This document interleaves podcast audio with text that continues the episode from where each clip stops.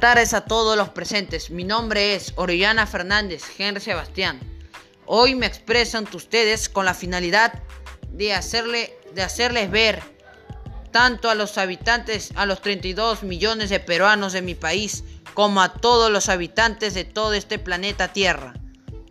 Con la finalidad de hacerles ver el peligro que estamos viviendo. Una problemática que hasta ahora no tiene fin, que ha empezado desde años pasados hasta el día de hoy. Un problema inmenso y peligroso. Sobre, y sobre todo que va a dejar agonizando a nuestro planeta si no hacemos algo al respecto para solucionarlo. Ya que esto hay este eh, titulado como la contaminación ambiental.